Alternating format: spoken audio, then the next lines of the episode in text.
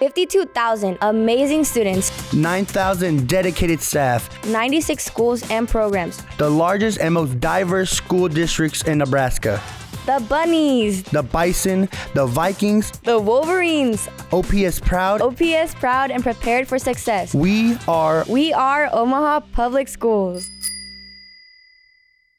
Welcome to our first official podcast here on Omaha Public Radio. I'm Omaha Public Schools interim superintendent, Matt Ray. I have the privilege of sitting alongside Bryan High senior Olivia Wallace, editor in chief for the Bryan High Orator. She is especially passionate about sports writing and reporting. We also learned that Olivia's play Roses was selected for the presentation by the Great Plains Theater Conference. With her background and expertise, Olivia will be the one asking me the questions today. And just as a note for the listeners, we do have a shared love for Ashland Park Robbins. She was a student there and I taught there. Well, thanks again for being here. And, Yeah. and at one point, you did a recording of a video, um, sort of my introduction to the community. And you, you had, the, I think, the best line of it. And you said in that, that video, you talked about that he's going to give Omaha Public Schools the biggest hug ever. And I don't know if you just came up with that on the spot, but that was brilliant. I Thank you. that's, Thank you. that's the highlight and it's kind of kept me going these last couple of months is is trying to think of how I give the Omaha Public Schools the biggest hug ever. So thank you for Yeah. that. Of course.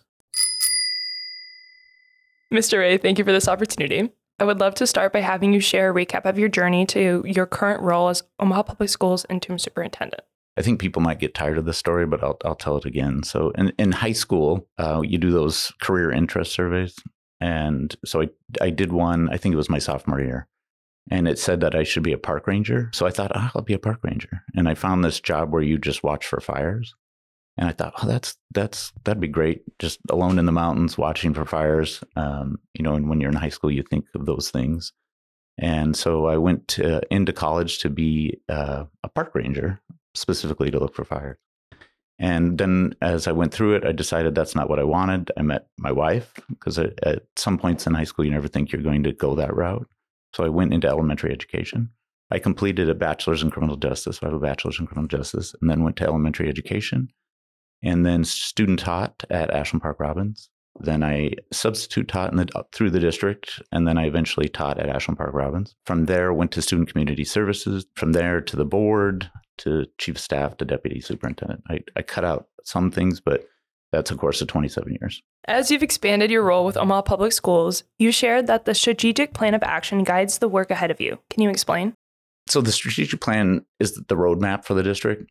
It outlines what we will do, what we said we're going to do um, till 2025. So we spent some time talking about where we wanted to go, what our goals were, and that strategic plan is meant to guide that work. And the whole district should be working on those goals Is that each school individually or as a whole? as a whole. Um, you know, I think sometimes of how we look at schools and how we look at comparing them to a business and and we're not a hundred some franchises. We're a hundred corporate stores working on the same mission, um, and uh, that's the work we have to do.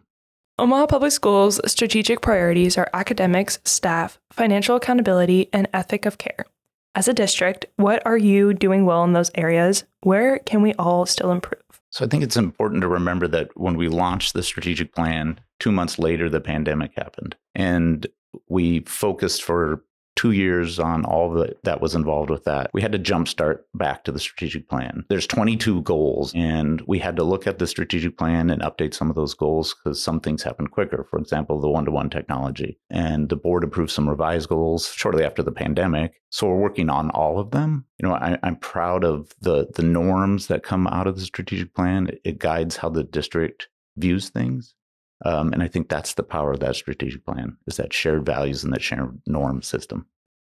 How do your goals as a leader align with the priorities outlined in the strategic plan of action? It goes back to those norms and values and how we how we treat people. Uh, it also goes back to um, the priority of improvement and how we look at improvement throughout the district and setting goals for graduation rates, for on track, freshmen on track. Um, it it really lines up how I view the district's future. You know, there's there's things that have happened so often that we lose track of how important it is to plan. For example, we opened Blue STEM, and uh, this year was our first year for Blue STEM. We purchased that property 22 years ago with the idea that we needed to build a middle school and an elementary school on that site. So it's really laying that groundwork for the future and how we look at things through the district. Where can students, staff, families, and our community learn more about Omaha Public Schools' strategic plan of action? So the strategic plan of action is online. Um, it is on the website, ops.org. It outlines all the goals and the revised goals. Also, you'll you'll see some things happening at the board table, uh, especially in October, where we provide some updates on some specific goals. We committed in the strategic plan to be um, to be very forthcoming about the goals that that we're working on in the progress. So there's a workshop scheduled in October for the Board of Education to update on some of those goals. Now, when you said that the board meets and discusses about the goals and revises them, is that is that revision hard? Um, no, because um, we have an explanation of why. You know, we we just don't go in and revise a goal because we haven't met it or we don't think it's realistic. Um, we we we explain why we're revising a goal, and we haven't really revised many goals over the four years. But more of what we're sharing with the board is this idea of here's the goals you identified you wanted updates on, and we're updating you on those goals. Now, when 2025 hits, is the strategic plan of action going to change? Is there going to be new goals that you are wanting to meet for the next couple of years after that? So that'll be a discussion that we have to have with the superintendent at that time and the board of education at that time. I think you know it, it is a living document; it's meant to evolve. Uh, but leadership changes views on how they see strategic planning. Boards see a different way of strategic planning. Uh, my recommendation would be that as we look at the strategic plan moving forward, we narrow it down from 22 goals. Uh, that's a lot and how do we get to the point of focusing on three or four and moving the direction with those specific three and four so i think what we have to improve on is how we use data to inform instruction. So what's real-time data to shift classroom instruction? We all know that the most important aspect of teaching and improvement is what happens in the classroom. And how do we use data and how do we inform teachers about the real-time data? But not just here's the data but what do you do with it? You know, we're very data rich. We can pull any data anytime generally. But it's one thing to be able to give people data, but it's a whole other thing to say, now this is what we want you to do with it.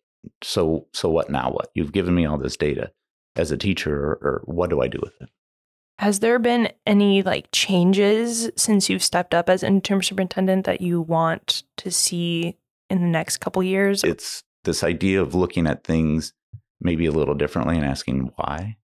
Um, and, and really getting feedback from people that are doing the work. TAC central offices often gets criticized for not knowing what's going on or, or what's happening, and you're sitting up at TAC and dictating what happens in buildings. But we're really trying to shift that back to say, okay, here's what's the input. What input do you have? I mean, an example is um, the winter snow days or the snow days. Um, received a lot of impact, a lot of input about that from parents, from students, from teachers. And it'd be very easy for me to meet with two people at central offices and draw up a plan and tell everybody that this is what it is.